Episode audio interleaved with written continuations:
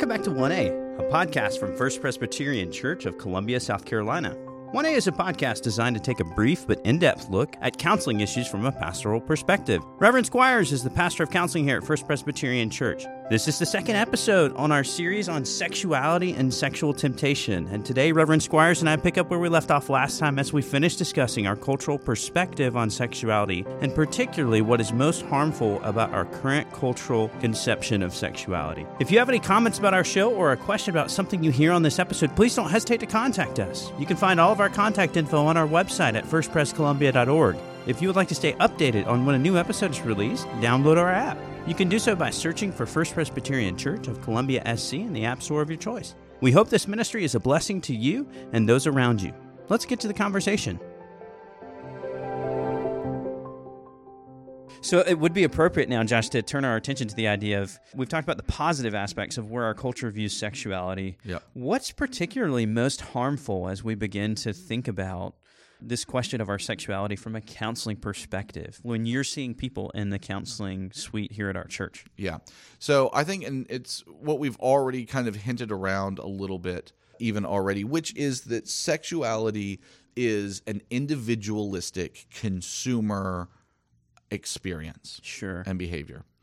And what that means is is that young boys and increasingly young girls are Yes. able to in, imbibe in pornography usage and explore their sexuality for their own purposes so that I might be pleased and find it pleasurable rather than sex is something to be stewarded for another person.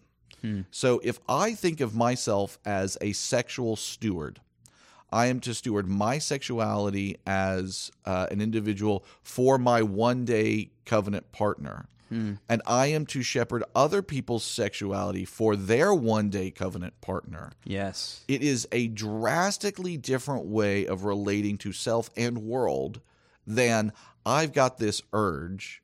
Hmm. I deserve because I am a person with value Yes. to express this urge and to have that urge and appetite met.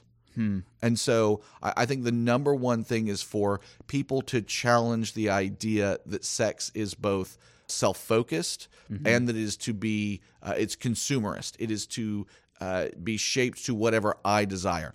It, it not only has a detrimental effect for individuals, it ends up having a terrible detrimental effect on people in their marriages where people only care about sex and sexual expression to the degree that it fill, fulfills me. So this act is meant to be an act that mutually serves one another Yes. and therefore knits our hearts to each other and ultimately to the Lord as it is uh, a sort of paradigm of what intimacy is. And let me just say, some some will know that I'm doing my dissertation work on intimacy. It is a notoriously difficult word to define, but at, at its most basic, it is being known and received, hmm. right? And so it is a paradigm of what it it means to be known in a way that no other person should ever know me, and to be received, not rejected, hmm. in that moment, and therefore create very tight bond pairs together. It's also post sex is when men tend to be their most relationally, emotionally effective, hmm. right? Not effective is an effect, but affective, emotional. A, yeah. Um, and there's a reason, there's a neurobiological reason for that. Maybe we'll get into that later, but there's a reason for that. The, the whole thing is designed by the Lord to knit these two hearts together. And the moment instead you say, This sex act is about me, Hmm. I, I need to get my sexual release in the midst of this. I need to be pleasured in a particular way, regardless of if you're okay with it or not, or I need you to do whatever. It, it has a detrimental effect because it's now lo- no longer about being known and received, being personally known and received, and knowing and receiving another.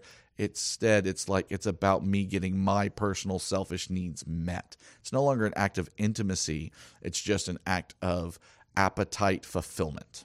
So I I think that's probably of everything in the culture right now. And we could talk about expression and we could talk about gender and we could talk about everything. It's the philosophy that is sex as a selfish consumerist model that I think is most detrimental.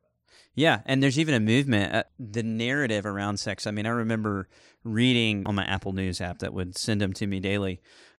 Some of the ones that came from places like the Atlantic, I, I just looked up one of them of sex lies and separating science from ideology. Like our culture tries to totally deny that there's any sort of transcendent meaning behind this reality of sex as well.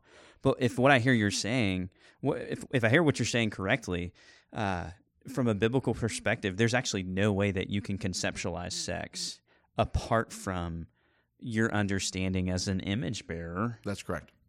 Meant to be in covenant with other image bearers who express that intimacy within that covenant. Right. And it's it's something that totally challenges the cultural moment that we're in. That's right. I mean, the right now the the current culture has what they you know a, a hookup culture. I I think that even that is probably a few years old to to use it in that language. But Sure. the idea is is that there is the ability to have sex with someone to whom you're attracted and they're attracted to you because you're hungry. You're sexually hungry. And so you can go into this relationship, and as long as you're both consenting and according to uh, culture, hopefully using protection and keeping everybody safe, it's completely fine. And not only is it fine, it is good. It is right. You are supposed to do those things. And instead, what we have found, and and not only biblically, which is of course going to be my authority where I go first, but even if for whatever reason you're listening to this podcast and you're not entirely convinced that the Bible's the authority in your life, Sure. we've got tons of evidence, both neurobiological and anecdotal counseling, that once you enter into these relationships, there's no way to just have sex and it not create a bond. Hmm. And what you end up doing is is you end up dulling the bonding part of your brain. Yes. And we would say as image bearers, the bonding portion of your soul yes. when you engage in these relationships and treat them as haphazard, Yeah. treat them as something that you can just walk in and out of without hmm. any particular effect, a long term effect. It's just not true. We have never found any evidence that that could be true. Oh man. Now that's not to say that there's not. This is not a difficult issue. Still, knowing all the realities, Yeah. knowing the power that's behind this aspect of our identity as human beings. Yeah. Uh, I shouldn't say identity, but this this power behind our persons as Yeah. human beings. That there's not real difficulty that comes with this. But again, I'm reminded. I think of what Sam Allberry. Mm-hmm. He's an Anglican minister. Anglican. Anglican, I believe. Yeah, and Same sex attracted. I've heard him talk about his cost of discipleship in terms of same sex attraction before, and how people will look at his cost of discipleship in our current cultural moment, and there's they almost have this sense of compassion and pity they look on him with, and saying, "Oh, you must have such a steep cost of discipleship." Yeah. But one of the most powerful things I've ever heard from him is we cannot look at this singular aspect of our humanity and treat it as if it's the sole aspect of our cost of discipleship because Jesus requires everything of us. Yeah. And he requires no less of, of Sam Allberry, who's same sex attracted in a cultural moment like ours, than he does heterosexually attracted uh, men and women Yep. who are image bearers of our good King in heaven Right. And who must learn to submit all of our desires, all of our all of our thinking, our feeling, our doing Yeah. to the lordship of our Savior. And so it's a cost that he helpfully connects that is the cost of discipleship, but it's also one that our Savior himself has has has borne in terms of the cost of discipleship. Right. And so I, I think eh, I'm excited to to hear about where we're going to go in this series, Josh. And it's it's a sober moment that we look at culturally when we talk about this aspect. But I think for the sake of time and also uh, where we're where we're going to go next, why don't you just give us an overview of what we're going to talk about in the upcoming series? Uh, or, or I can do that too. No, I, I can I can talk about the one thing that I would want to say before we go much further is that there might be someone listening who has a sexual background Sure. That is more promiscuous Yes. or where someone is struggling with or has struggled with pornography addiction where it has had a hold over their life. Sure. And what I want to tell that person is the grace of Jesus is significant and sufficient for hmm. even that. Amen, brother. That, that you don't have to be so so we're aiming for what is sex and how is it meant to be expressed biblically how is it meant to be stewarded but i don't want someone to come away from these podcasts and think that's it i'm hopelessly broken Hmm. Amen. Uh, you find someone like rahab in the genealogy of jesus Amen. That's good news, man. how Oh. beautiful is that Yeah. a non-israelite prostitute Yeah. Was redeemed and in the lineage of our Lord and Savior Jesus Christ. Amen. So I, I want us, as we think about sex and sexuality, it can be, uh, on the one hand, it can cause this sort of shame, guilt, blushing sort of reflex just because of the nature, the sensitivity of the topic. Absolutely. On the other hand, it can create this sort of guilt because people know their own sexual baggage. And the difficulties they've had with sex and sexuality. I don't know Hmm. Anyone who's approached sex and like, no, I've got that licked. You know what I mean? Like, no, Yeah. I'm completely righteous in that area. Everything is fantastic. I've got an a, my appetite is good. The way I think about it, I've never lusted or thought about anyone else. I've never, you know, I just don't know anyone like that. And so I just want to say, look, come to Jesus, and Jesus will give you rest, and He loves you, and He has died for every sin you have committed, and every sin you will commit. And so this is to help edify us, hmm. help build us up.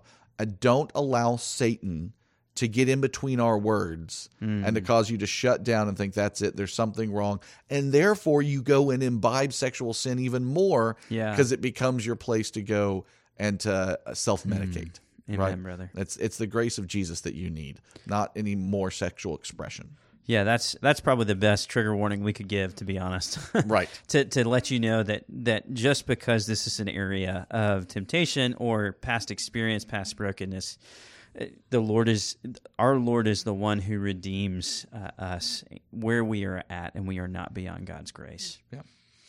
Okay so why don't you tell us where we're going Okay, so next yeah, let's do that. So when we've talked a little bit about our cultural perspective on sexuality, next episode we're actually going to look at how does Scripture particularly speak to our sexuality, Yep. and then we'll also look at how to actually to battle areas of sexual temptation. Mm-hmm. That's that's the nuts and bolts of how do we get down into the the act of submitting our sexuality to the lordship of Jesus.